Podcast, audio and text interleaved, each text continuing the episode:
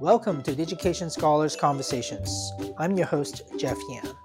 In this episode, you'll hear part two of my conversation with Kem Barfield from Three Rivers Community College.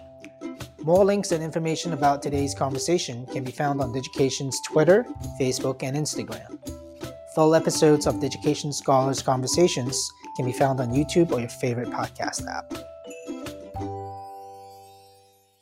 You are about to hear part two of our conversation with Kem Barfield from Three Rivers Community College. Please be sure to listen to our previous episode to hear part one of this conversation.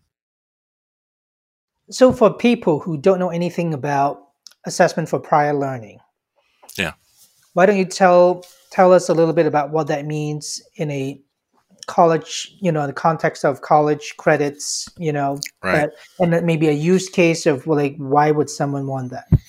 Sure. So a so a student um, may have a background. Maybe they're working in a particular industry.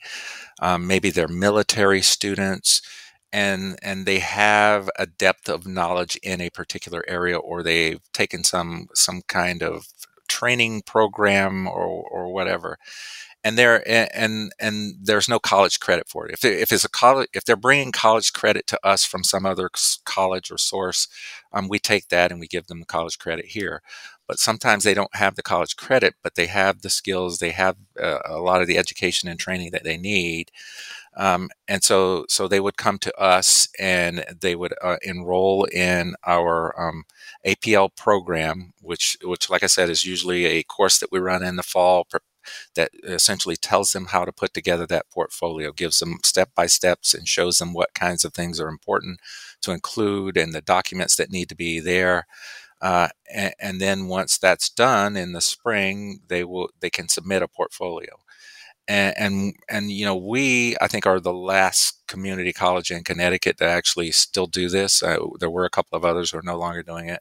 Um, it's it doesn't it's it's not a revenue generating thing for us. Uh, you know, it's only like a hundred dollars um, for them to submit a portfolio that could get them as many credits as they think they can put in there, uh, and that and that and that we uh, we assess them for. yeah, yeah. So so it doesn't generate a lot of revenue, but it really does help a lot of our students, especially. It's especially valuable for um, students who are already adults and are out there working, um, and who may have limited time. And it's a way to speed up their time in college, speed them up a little bit toward their degrees. You know, I love that about um, you um, for putting so much effort into doing something like you said. It's not even a huge revenue generator for the college, but it is so meaningful for for people, and and it's also something that people forget that colleges, especially in community colleges, where you can serve you you serve people who have a life of experience uh, but you know may not have been recognized from a college credit standpoint right? But also people who um, a lot of people that i have met that didn't even realize that that exists. And by the time they realize that they also doubt themselves. They Yeah. go but what do i have to offer? I've only been doing this for 40 years. It's sort of like like it's the same thing that i do. I mean i already knew it. Like they don't they don't even think that it's is anything special because it had become so tacit. Yeah. and and and for them to be able to almost formally put something together that says actually hold on a second. You know i've i've i'm actually have a lot of skills. And and those things are not um are not um you know they are valuable they are not something that uh, people um uh, that that that um, that the formal education system should ignore right Mhm. and i think that is so meaningful because it it gives people um, and that sometimes is the is the way of um, lifting people out of potentially a situation that they're in that they felt like they couldn't get out of um, because that might be able to give them enough credits that says oh if for me to then go and earn that college degree i now have a path to do that Mhm. I no longer need to take all, you know, like a full load of, you know, like college courses sort of from scratch, especially if I already don't feel like I find value in some of them because I already know it, right? Yeah. I think that's an amazing thing that you're doing. And I also want to point out that I mean I didn't I did I wasn't the one who took the APL program and put it in mm-hmm. there. I mean it's actually Amanda Caffrey who did a lot of the the groundwork and actually put this in and she manages that program today and, and does an excellent job with that. But I'm just excited that we have it there. and Amanda is amazing too. Yeah. Um, we got to get her on here sometime. Um, and uh, so I know that you have over the years done a lot of different projects. I mean, I'd love to hear some of the the things that you are seeing, what's happening in the world today. I mean, this last year, you know, of COVID, of all of the, um, you know, um, social justice and unrest and and and all of these things happening. Um, and still happening and and a lot of different uh, uh, you know sort of uh, uh, trends that's happening in higher education what are some of the things that you see as dean yeah I, are you talking about in the portfolio world or anything no just, just higher education in general yeah. I, uh, so i was going to say to you that the in the portfolio world it one of the things that i was excited about and I actually mentioned this at our uh, gen ed committee meeting once is I said, now that I said, now that we're a few years in, I said we can actually. I said we haven't we haven't deleted any portfolios. We can always go back, and we can do like a longitudinal study and see where students started. Look at some of their some of their um, portfolio items from their first year, and you know, community colleges students don't necessarily finish in like two years. It may be three years or more, depending on how much they're working and how many classes they're taking. Um, and so we can actually go back and look longitudinally and see how much that student's progressed. So our gen ed in the future could actually include that piece. How much did that student grow from the mm-hmm. beginning mm-hmm. to the end? Something that's something that's probably easier to manage in a university or four year college. A little bit harder for the community college, but we now have the ability to do that, and, and I think that's that's excellent. Another thing in the portfolio world that I think has has really helped us is um, our public speaking classes. The instructor there, the program coordinator there, is really um, uh, taking this on board and, and believes in it and he is always the first person to ask us if we've created the courses for our assessment and education um, so that he can get that in we run a number of those public speaking classes um, and, and, so he feels that it has really opened up his ability to um, to have students create portfolios and uh, be able to assess that piece because now they can record themselves we, we were doing it on campus with with COVID going and the pandemic, they can still do those things at home and still include them in their portfolio, and we can still use it in that way. Um, so, so those are two things that are exciting in the portfolio world. Um, in the outside of that, uh, you know, our our world is kind of technology in general. Um, prior to the pandemic in 2019, you know, we were creating uh, a special lab on campus, uh, and the lab was going to allow us to teach students remotely in real time. And so we set this room up. so we set this room up, and we've got like two large um, touch screen monitors in the front. Uh, there's an instructor station. It, you know, there is a motion sensor on the front wall and on the back wall, and it follows the instructor as they move through the through the the the room. Um, there are microphones mounted in the ceiling so we can pick up the student conversation, and there's a monitor mounted in the back of the room that the instructor can see, where remote participants would be there, and the remote participants could actually participate in that class with the live students there. Um, and, and, then there was a lot of technology at the instructor station. It connected in with WebEx, and so so there were a lot of things going on. And this room cost us a lot, and we invested in it. But the thing that perhaps what's most valuable to come out of that was, and we built this, and we ran a pilot with the uh, with our architecture of the world class, and and, and it did very well. Um, and then we were going to run it again, and we were going to expand it to other types of courses and other programs. And then last year, pandemic happened. So the most valuable thing to come out of this was I was saying what we really have is a new kind of hybrid. We were trying to figure out how to fit it in. Was it a traditional class? Was it fully Mm-hmm. online? Was it was it a hybrid? I was saying it was a new kind of hybrid. Um, and talking to our colleagues in, in in Hartford, they were saying they're saying, well, yeah, hybrid maybe, but we don't want to confuse it with the definition that we're using for hybrid online courses. Um, and, and they said, why don't we just register the students in two groups? So one one student group will actually take this as an on-campus class, and the other group of students will take it as online, and and that's the way that they will register. Um, but it's not the standard online. This is actually a live live remote class that you're doing. So let's call it live remote online and so that's what we that's what we did. We created the and it, it took some work because we had to create this in banner this instructional method and, mm-hmm. and we built all of that. And then the pandemic happened and then we had to push everybody out and we called everything elron. So everything was live remote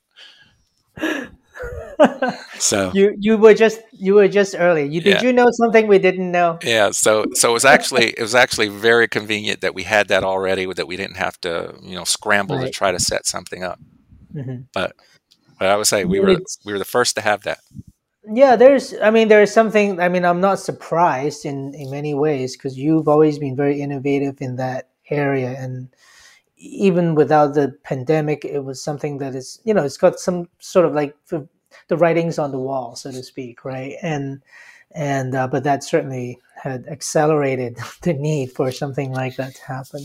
Right. Um, do you?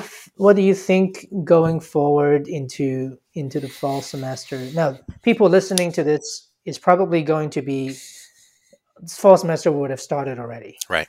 Um, so, um, but now you know, um, you know, we are we are now still in the summer, as we're talking, um, what do you think the fall semester will bring? Um, you know, at certainly, you know, at, at Three Rivers, and what what are you looking for? Yeah, uh, well, at Three Rivers, I, we're we have uh, designed a schedule that's about fifty percent on campus, with the idea that you know we are requiring all students to be fully vaccinated, and the expectation, of course, is that faculty and staff who are on campus would be fully vaccinated as well. We are. Um, you know, we are still saying that at least of right as of right now that everybody still has to wear masks and we have to have some social distancing. Um, you know, we have other protocols for cleaning and things like that, and we're going to uh, leave those in place as we get into the fall. Uh, and, you know, we've been monitoring and very concerned about that Delta variant of the coronavirus, um, and, and so we and we're connected with our um, um, Department of Public Health uh, for the state. Um, and so we're getting information and we're communicating with them uh, continuously. I, I feel I feel very good about our ability to be able to continue to do on-campus classes through the fall because we were successful the previous fall when the pandemic was raging and there was no vaccine. Um, you know, we saw at this college that our our protocols worked. Um, Mhm. You know, we and I'm not saying no one had any cases of COVID. We actually did have a few of those in the classes. We had some uh, among the staff, um, but it usually, well, in every case, it was an external source. A student ended up with something, or a fact, or Mhm. you know, a staff member would end up with something, Mhm. and then we would notify everyone in the class. That person would come out and quarantine for the requisite amount of time. Um, and then uh, everyone else would continue, and we didn't see any community spread. So, so those measures that we were taking were working, um, Mhm. even without the vaccine. So, so By the way, the the whole cleaning part. I mean, why don't we just clean anyway? I mean, I, I think we all enjoy a better, cleaner environment. Well, and, and we, I mean, it was extra cleaning. So it was like the, the facilities people were going around and they were cleaning Yeah. like door handles between classes and things like that. So it was, it's the extra work. Yeah. Yeah, we're, we are always cleaning, but, uh, but this is, I, I I I I joke, but um, I must say, you know, to to anyone who's listening to this, who's you know, um, I hope you appreciate all of the cleaning that people do, and you know, sort of behind the scene. It's it's you know, all jokes aside, is extraordinarily hard work um, Yeah. to just you know keep keep it all you know um, safe for everyone. Um, and what what do you think about um, you know, after this year of uh, live remote um, online, uh, what do you see some students uh, liking it, not liking it? What is the and what about faculty? Yeah, so for uh, there are classes that filled up uh, when we made them live remote, um, and, and, clearly students showed a preference for that modality for those classes. Other classes didn't run as well. Um, uh, and certainly, I heard from students, as the dean, I heard from students that they wanted to be back on campus. Um, and I also heard the other one that the students who had to take their, you know, their their lab uh, science class on campus that they wished that it could have been online. Um, so I so I heard it both ways. I, I think that as we go forward, you know, we've got probably about 20% of our classes and about 30% of our students will take classes that are online, and that's that's been consistent throughout the past five years or so. Um, and we will probably continue that. Um, and so as we go back and bring more things to campus, I'm also seeing that there's a possibility that we can continue with Elron. It works for a lot of courses. I'm thinking about you know 10 to 20 percent of our classes in the future will be Elron as well. So we could have we could have as much as like 40 percent of our classes that would be some mm-hmm. form of remote or online. And that's that's when, that's when everything's back to normal. Right. And you monitor them and and the great thing is that the students they they sort of in a way vote by registration right? Right. They, they kind of you know say hey if everyone's you know wanting to register for these this class in this kind of method you have a very clear way to to um to to know what the demand is right but we've also found that we really do just need to keep our uh, our capacity and our ability to be able to pivot. We need to make sure that we, our systems stay strong and that um, that everyone remains trained, so that when they do, or or if they do, have to go online for any reason, that they're able to do that su- successfully and easily. Yeah. Do you think that you know after this year of co- you know COVID, people having had to make that change? somewhat you know more suddenly. I mean you guys got a little bit of a legs up because you had you know done a lot of that legwork yeah, for for some. I mean we did yeah. we had just like i think every college we had a few of our faculty who were just not quite ready and it took mm-hmm. quite a bit of work to to lift them up to where they needed to be. And then with a couple we still had to support them throughout that process. So yeah yeah, well, that's probably unavoidable in all situations. I mean, I couldn't imagine any, almost probably any companies, you know, that had to do that. They probably had to help out somehow for right. some for certain people, but the percentage is probably you know low at this point because COVID kind of forced you all to have have to go through that process, right? Didn't it? Um, so that slow cultural mm-hmm. shift that that I did to get us on portfolios here, yeah. uh, we've also discovered that if a pandemic happens, we can actually make that shift overnight. so so so they all, all the different methods work. Yeah. Um, but but maybe well, you see, it comes back down to the kind of leadership and the culture that you build at the institution.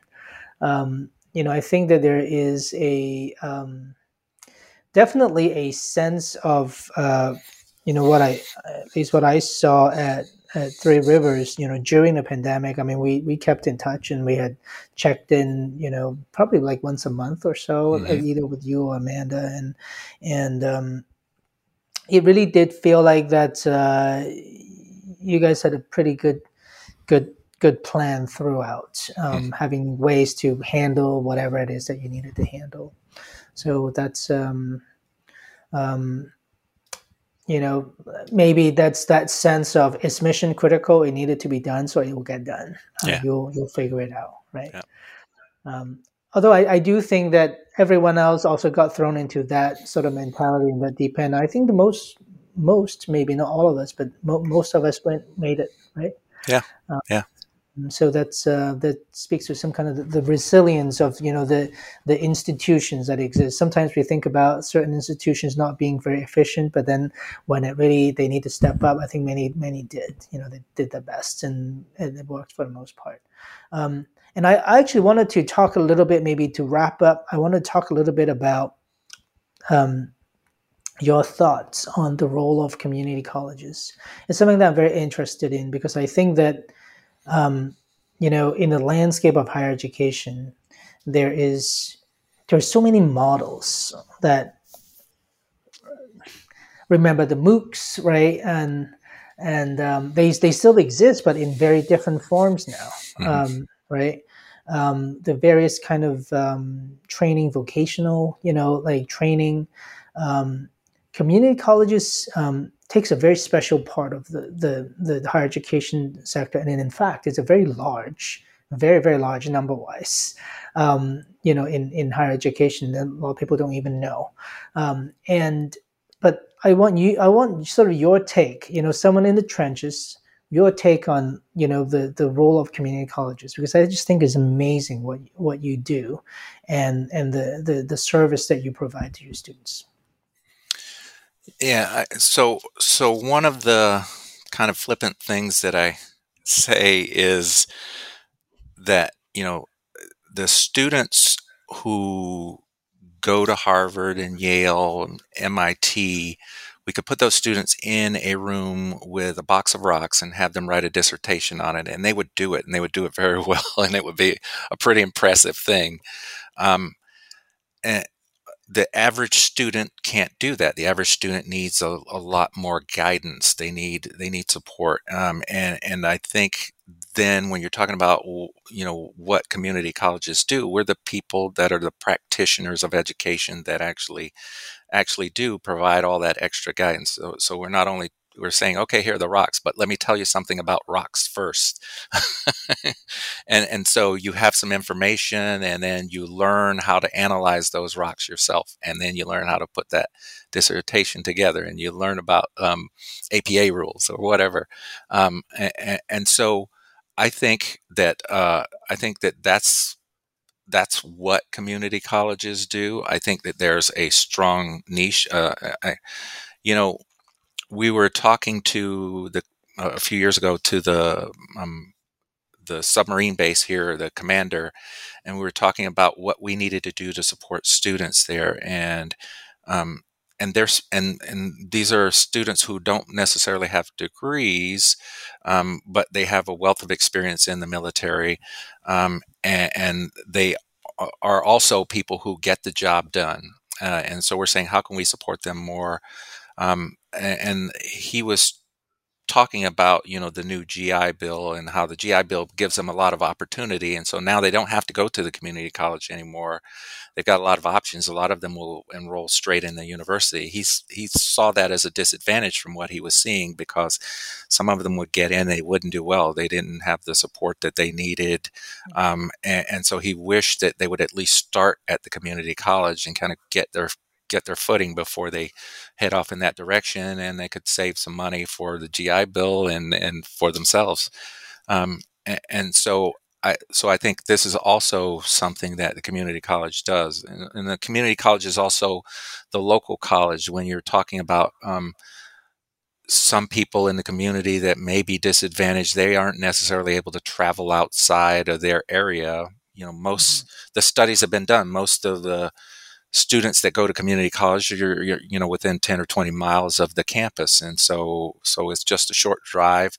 And for us even, we even have some students who take the bus and so it's a short bus ride um, that that come. And, and we try to support all of those students in a variety of ways you know from the tutoring center, from the way that we design our academic programs, um, with with with job skills in mind. A lot of times, we had a project last year that we did um, you know QA Commons where we were looking at several of our programs and we were trying to decide uh, where we could incorporate employability skills for those students. You know the the not the hard skills but the kind of soft skills of working in groups and and how you deal with people and those things to make them much more employable. So so we have an eye on on that as well. Um, and, you know we we have a child care center. We got uh, you know, um, we've got advising that we're sending students to. We're trying to do more proactive advising where you're doing outreach and grabbing the student and checking with them several times a semester, even if they didn't ask you to do that. Right. Uh, so, so all of those things, I think, you know, may be occurring at a university. Um, uh, and they may be available, um, but it's definitely happening in community colleges. Uh, and, and, I think that uh, it's a great place at, at minimum for a student to start. I agree, and I I I will add to that. I will add that in community colleges. I mean, I work with so many community colleges, and you know the the big common theme that I always find, and I always find to be you know one of the most underrated thing is that um, everyone from the professors to the administrators, you know, the staff members, they really take um, the top priority as the well-being of the students and the, the and the, the, the teaching and learning that happens in the classroom and outside of the classroom, but the, the, the, the general development of students as being their priority. And I do think that in some situations, you know, you can have a university where um, it's it's it's not easy to escape but like sometimes it's ranking. Sometimes it's you know the research. Sometimes it's the research money. Sometimes it's the prestige. You know something else takes over as being the most important thing that is on the agenda. And it it feels strongly to me that that's one of the things that students sometimes don't get or maybe parents don't get is that in a community college everyone there it's the, the only the, the one thing that they care about the most is just the well-being of the students and the learning that happens. Yeah and they care about it and uh, another thing for us is a number of our instructors are also people in the community um, and, and, and you know people who are experienced in that area. They're not they're not in the university doing research all the time. They're actually you know our accounting um, program coordinator is an accountant you know, he has, right, right. you know, our, our architecture instructor and program coordinator is an architect. So, right. so, so, so that's the kind of people that you have. You actually have people who are actually working in those fields who are there also teaching those classes. Right. And there's that understanding of, hey, it's not just the, you know i've landed in this very comfortable space where i can you know research and do the things that i, I like almost like re- removed from the world. But you actually you know your professors are the ones that are really in the trenches just like the students will be in just a few more years. Yeah. And so they really i mean i think there's that that relationship. It's it's in it's uh it's is really valuable. And for for many students i think that it's something that they probably didn't realize that they're missing. Mm-hmm. um, if they didn't know about it. Well, Kem, listen, um, you are um, an inspiration. Thank you so much for sharing um, your wisdom and you know your journey and your experience with us. Uh, it's uh, it's really wonderful to see that, and uh, I I hope that uh, as we all go back to the fall semester, uh, that we get this um, virus under control. You know the, the the the new variant, as you said. You know it's it's a little bit scary, but we'll hopefully, you know, we'll we'll, we'll do the right things and do the sensible things. Um, and uh, but uh, I I hope also that you continue um, this kind of innovation and the leadership that you exhibited uh, in this last, um, you know, the, even just ten years that I know you. Uh, but uh, and we continue to do that, and uh, looking forward to it.